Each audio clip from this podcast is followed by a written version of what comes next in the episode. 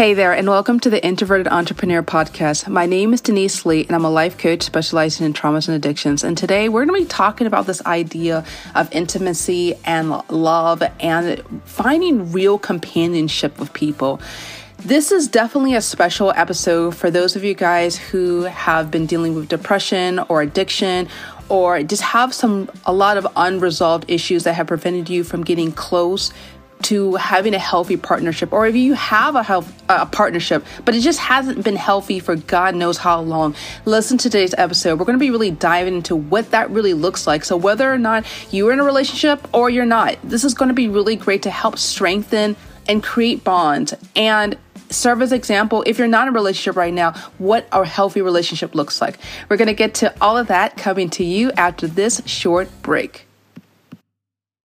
Hey, hey, hey, and we're back. I'm so glad that you are tuned in and you're dialed in with me today. If you haven't heard of the Introverted Entrepreneur podcast, it is not just designed for introverts or for entrepreneurs. It's designed for anybody who wants to improve how they live their lives and how they communicate with others. There's only three ways that we can communicate with people. We can either seduce people with guilt and shame, we can intimidate people with threats, or we can negotiate with people with love. And I like to do more communication with negotiation. And that's where we're at in this kind of conversation. So if you haven't hit the subscribe or follow button wherever you're listening, go ahead and do that now. That way, as soon as I drop a new episode, I drop episodes usually on Mondays, Wednesdays, on Fridays, you'll be able to listen to one and if you have been listening to this podcast for a while and you have been enjoying the content, I really want to thank you from the bottom of my heart for just continuing to be on this ride. It's been a journey to learn more about myself and more about what you want and what uh, what you're looking for because heavens knows there's so much stuff out there and how do you filter like the good stuff from the crap so i'm just really thanking you as a this is like a vote of confidence that you're you're plugged in and you're staying connected. So would you be so kind if you haven't done so already? Would you please write a review wherever you're listening? I know I have a huge followership on Amazon as well as Spotify. Would love to get a review. That way we can amplify this kind of conversation and we can have more people join in. Also, if you haven't done so already, please share this podcast with somebody else that you know could appreciate this. I have had the great appreciation of having some people tag me on Twitter. I am on Twitter, Denise G. Lee. G, the letter G, G Lee at Twitter. And I would love to get in the conversation with you. I'm always talking about these things. So if you haven't done so already, connect with me on Twitter. And obviously, you can reach me at my main website, deniseglee.com. There you'll be able to listen to some of my other podcast episodes, be able to read articles be able to just like learn more about my story and why am I so passionate about love and communication? Why am I so passionate about talking about traumas and addictions? This is you can find out all that wonderful stuff and I'm going to leave a link in the show notes below because I want to make sure that you can be able to obviously reach out to me and I also have some other resources that will be of interest to you. Okay. And then also, I would love to hear your voice. If you haven't checked out anchor.fm slash Denise G. Lee, check that out. There you'll be able to send me a voicemail message. Please let me know in the beginning or the end of the voicemail message whether or not I have permission to air your message. I value your privacy. We are talking about some very sensitive issues. So I want to make sure that if you would like to share, but you don't want everybody knowing who you are, I have that, uh, that mechanism in place. Okay. And lastly, if you haven't done so already, go ahead and follow me on Twitter. Just just saying that out loud. uh, I am definitely that's going to be my hub. That's going to be where I'm going to be having more of these conversations. I know that there's people on Threads and Instagram and all these other places, but I, I I'm just not a Facebook person. Sorry. that's where I'm active. That's where I'm live. So go ahead and check that out. All right, let's get into today's conversation about nurturing love and what what love really looks like. Because for a lot of us, we people just throw out that word so cavalierly, just flipping like, "Oh, I love this candle. Oh, I love this TV show. Oh, I like eh, or I've it always kind of freaked me out when people always say like I love you and like they only know me like for 5 minutes. And so I want to just talk a little bit more about it, but first I want to have some more candid conversations with you. So about my own life, my own experience, and what's going on in my life. I had somebody ask me the other day, they said, you know, how do I keep up to touch with you? I'm like, well, just listen to my podcast. I'm always talking about my life. and so this weekend, you know, I'm sitting there and I'm having this conversation with my son. My, my son and I and my husband are all going for a family walk. And that's a great intimacy building exercise for those parents in the room. If you're always wondering, like, well, how do I get close to my kid? Well, go walking with your kid. Go do some kind of sport to do some type of like exercise that has nothing to do with academics or what's going on in their life. Just talk with them and just listen to them. But anyway, so we're all going for a walk. And my son asked me, Mommy, who do you love? And I paused and I thought about it for a second. Because to be to be totally frank, to be totally honest with you, I didn't really get what love was until I was five plus years sober. And then, if I got really even more honest, I didn't think I really understood the depths of love was until I turned 38. And so, let's put into context. I got married when I was 30. So, I was eight. I've been, but I've been in sobriety for the last maybe 15 years, but I didn't really started dialing into what love really looks like until I was 30, until I started dealing with my own more personal development work on a deeper level. Because here's the thing, I just I just have to throw this out here, is that you cannot say that you love people or specifically you say you love you can you're capable of loving while still having grudges and anger and resentment towards other people. It doesn't work that way. You can't be like, "Well, I love my my sister or my lover or my cousin because they always make me feel good, but I hate this scum of the earth, this other person. Because how in the world can you have intense love for someone but then have hatred for another human being on this planet?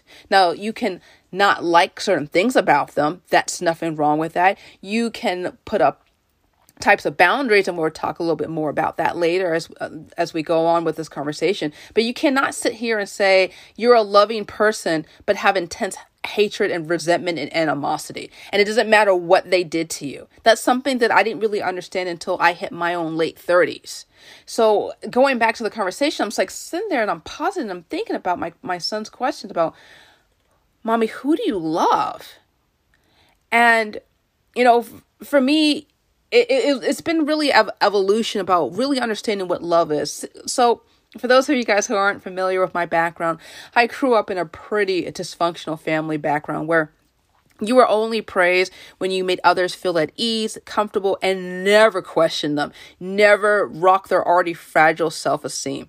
And so there was no such thing as vulnerability. There was no such thing as honesty. There was no such thing as being transparent because everyone was on high alert. Everyone was just trying to protect themselves from any perceived threat. And the biggest threat of them all was questioning their sense of worth and purpose and value.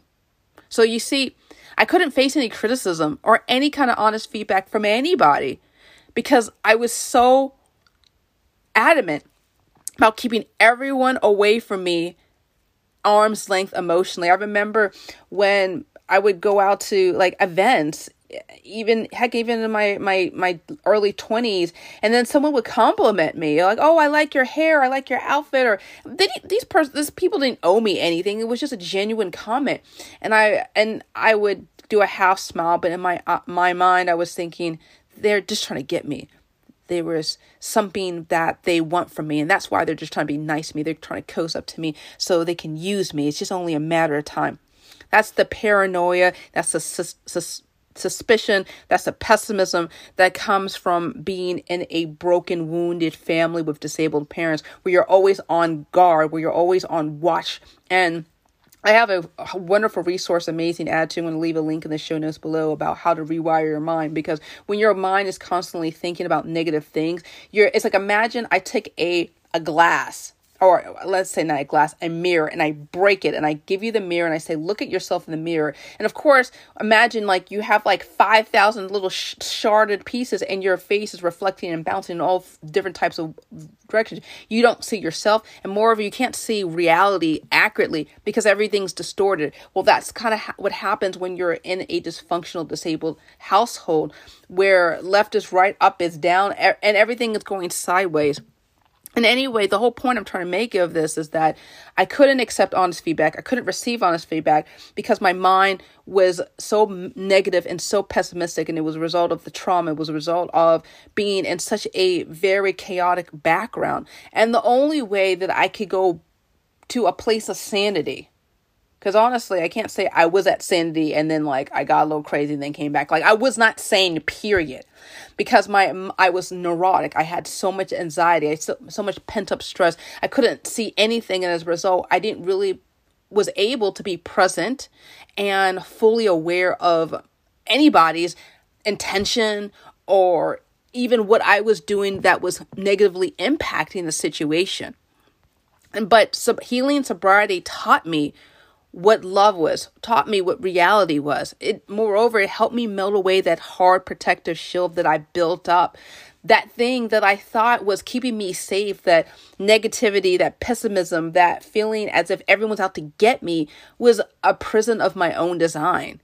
And so it takes time to really melt all those force fields of of shame and guilt and pessimism and negativity and to be able to just embrace what love is. And for some of us, we never really felt love. It was never modeled to us. Their love was always conditional.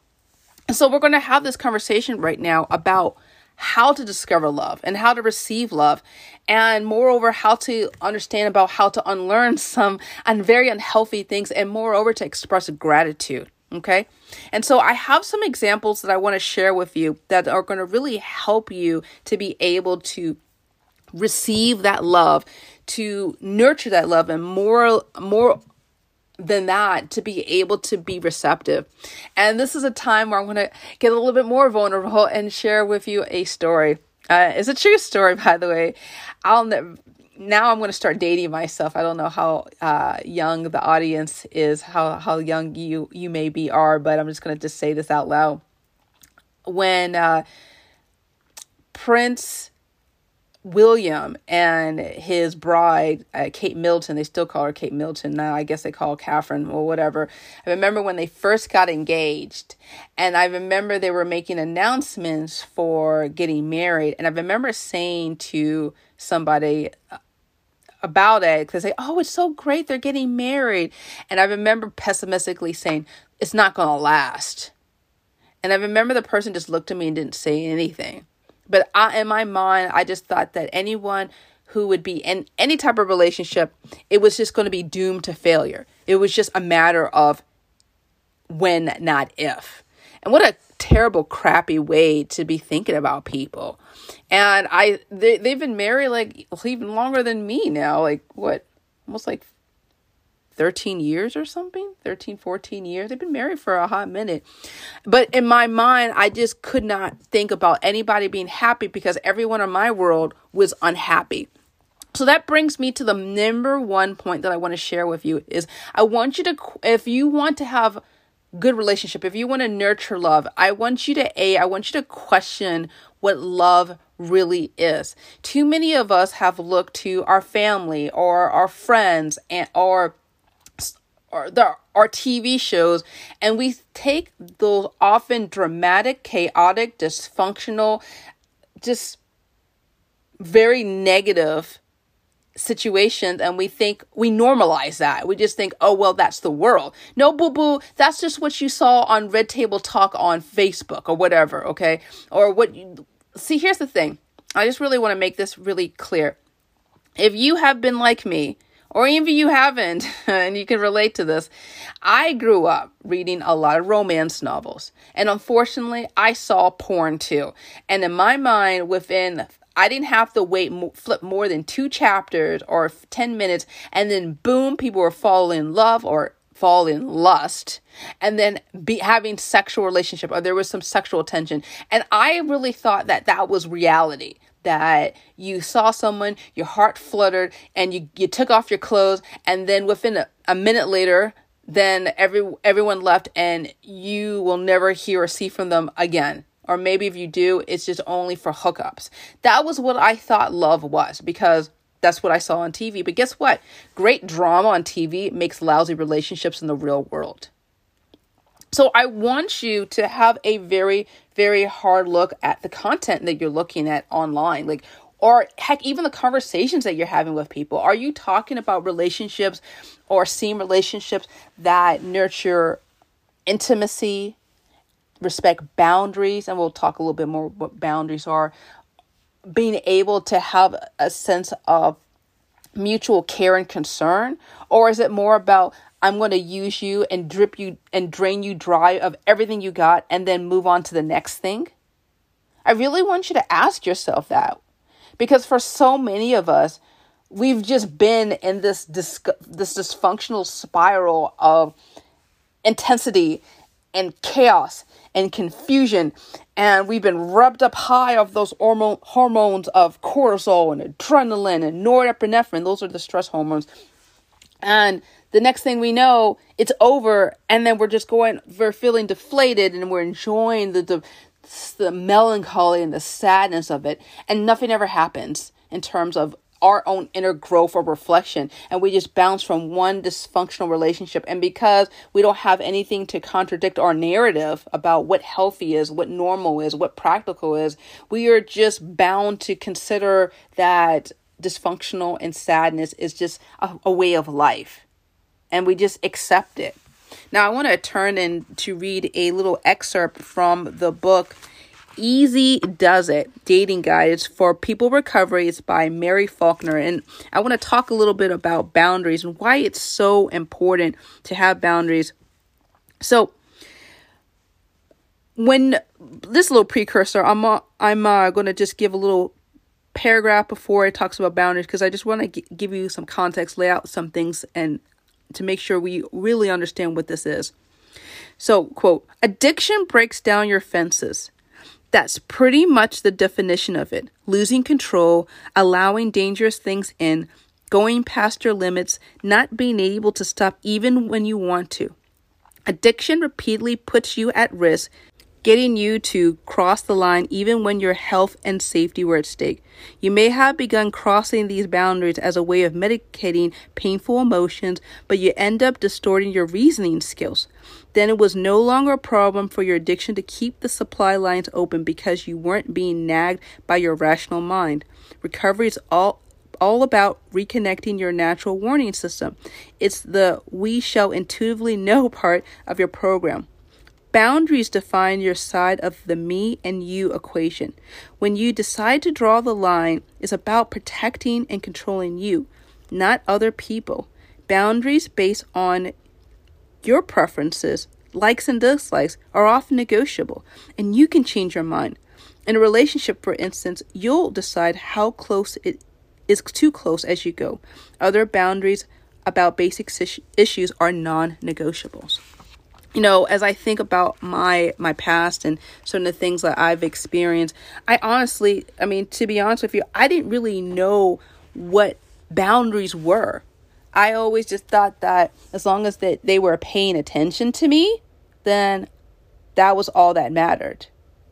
And for a lot of us, if we want to have love, we want to have good relationships, it first starts off with the second part is we first talk about uh, questioning what love is. Now, B is loving yourself. And loving yourself is mean having boundaries for yourself.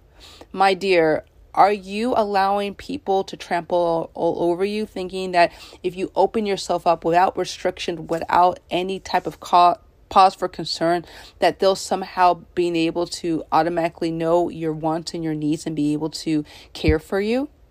If so, I really want you to go back into the time machine of your life and ask yourself, who modeled that? Was that my mom? Was my mom a doormat?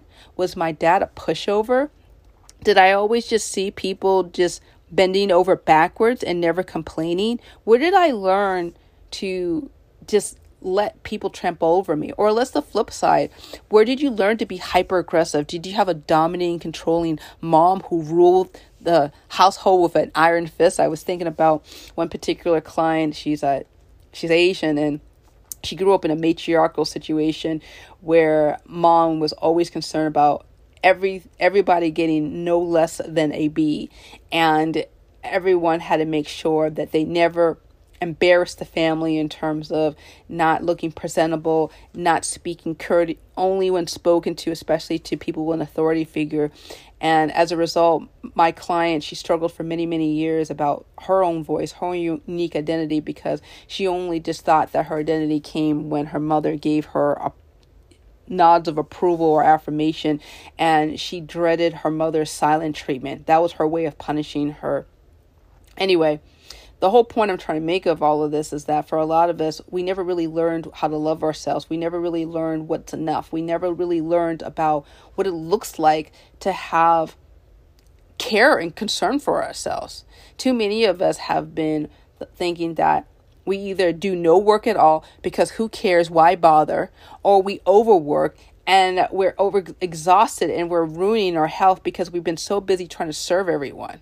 And so I want to let you know there's a middle ground where we can be able to be care for others while prioritizing our own self-care. And what does that look like?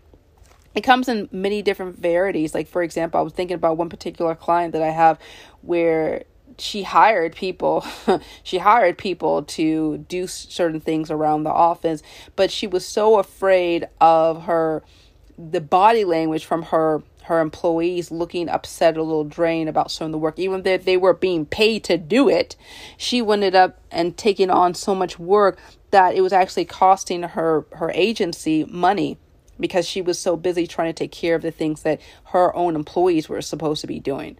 So eh, that was definitely something that needs need needed to be addressed when we first started working with each other. And for a lot of us we just we t- we see someone frowning or feeling sad and we think oh my goodness i have to be the emotional caretaker of another human being. And the fact of the matter is you don't. You don't. Now it is their responsibility unless they're a minor under your roof it's their responsibility as a grown man and woman that they communicate their displeasure. They explain why they feel uncomfortable.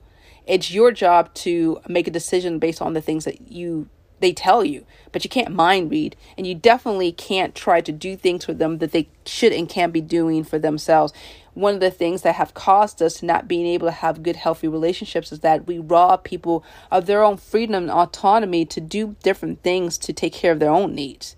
Here's the thing we cannot teach people how to love themselves and how to be able to care for themselves. And we're so busy trying to safeguard them and trying to swoop in and save the day. It doesn't work that way, my friend. So if you have been in a situation where you're putting way too much effort on trying to love someone to the point where you're actually getting drained, that is a such a huge issue. And if you're interested in more information about boundaries, I definitely want to give you another resource. It's called Boundaries by Dr. Cloud and Dr. Townsend. It's a Christian oriented book um, you can always uh, send me a message um, via Twitter if you want any other resources regarding boundaries because I, I definitely have many many different uh, resources about boundaries and healthy relationships. But anyway I, that's one of the books that i really love the most is boundaries. He does boundaries and dating boundaries and uh, marriage so many different boundary books. And then obviously i just mentioned the book easy does it dating guide by Mary Faulkner. And, and no, you don't have to be uh, single to get some good revelations, really good information about boundaries and healthy communication with other people. It's a really good book. That that other book that by Mary Faulkner. And the last thing I just want to just say about this idea about love. Love is not an issue where you you do your best you even if you have your boundaries there's no guarantee that another person is going to be able to understand. Because here's the thing the more mature eh, eh, you get emotionally the more attracted you will to be with healthier people. And the converse is true. The more healthier you get the less attractive you'll be to emotionally disabled people I'm really amazed, even in my the midst of my own healing and recovery program for myself. Because yes, even though I've been doing this for myself for 15 years, I'm always learning def- something definitely new. And one of the things that I learned from myself was that the more I got healthier emotionally, the more I was disinterested in playing games, the less I was interested in trying to vie for affection by any means necessary. And I wasn't interested in playing catch me if you can. I think about one prospective client that I was interacting with. Uh, it was almost a year worth of just games where she would say, "I would, I would love to work with you. I want to work with you," and I would say, "Awesome," and I would give them her resources, which you can find on DeniseGLee.com if you're interested in working with me. And she was like, Well, uh, I'm not ready yet, but I like more information about this. I'm like, Well, the information's already there. Is there something that I didn't write that you need clarity on or some or something of that nature? And it was very clear that she was not really committed to her own own health and her own issues. And in order to love myself, prioritize my own mental health, I said, you know what? When you're ready, please contact me. You have everything you have. Otherwise, there's nothing for us to talk to you about. Please continue enjoying listening to this podcast, like our, th- my podcast. I would say, like, and that that's pretty much it. So for a lot of people, they're not used to having anyone display any boundaries. It really unnerves them. They don't know what that looks like. And so when you're able to be honest and clear about who you are and what you can do and what you can't do, you're going to naturally start to create space for more healthy communications. And the people who are not available for that because of their own issues or for whatever reason they just are not interested in, in participating in those types of healthy conversations, then you can literally say, "Hey, look, it's clear you're a great person, but it's clear that I I'm not for you. I don't think we're compatible." I, I, I wish you the best, and I hope you find someone that can help you, um, give you the love that you feel that you need at, at your level, and send them on the way. We're not guilting, we're not shaming people, we're not trying to force people in boxes they don't want to go. We're opening the doors for them to be go wherever they want. Okay. And so let's kind of just summarize and recap what we have uh, talked about right now. Is first and foremost, so many of us we have to really question what love is. What it, what is it really? What does love really look like? And for so many of us, we have been getting a lot of information from faulty faulty sources, and we haven't been really asking ourselves: Was it healthy? Is it normal? Is it practical? And just because we saw all that stuff that was crazy and belonged on a TV screen or it made for great t- drama didn't mean it was healthy for us.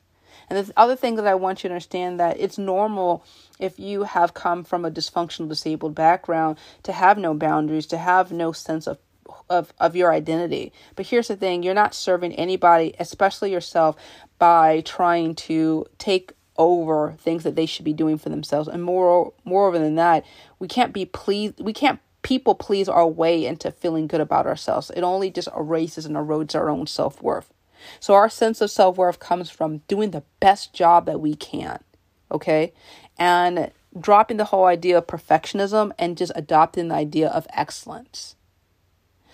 And the last thing that I want to share with you is that one of the things that we need to keep doing is keep being patient with ourselves as we learn, as we grow, and understand that people will not, some people will, will stay and some people will go.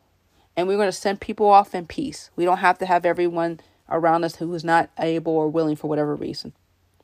Well, I know that I talked about so much things about boundaries and purpose and your identity, but I want to hear from you like what did you learn the most from this episode or what should I have included in this episode about boundaries and communication and love, especially for someone who's recovering from addiction or is just trying to heal from a traumatic past. Like I'd love to hear from you. So send me a message via Twitter, Denise G. Lee, or you can reach me using the links in the show notes below.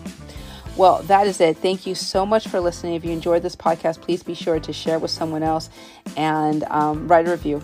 Well, that's it. Thank you so much. Take care and be awesome.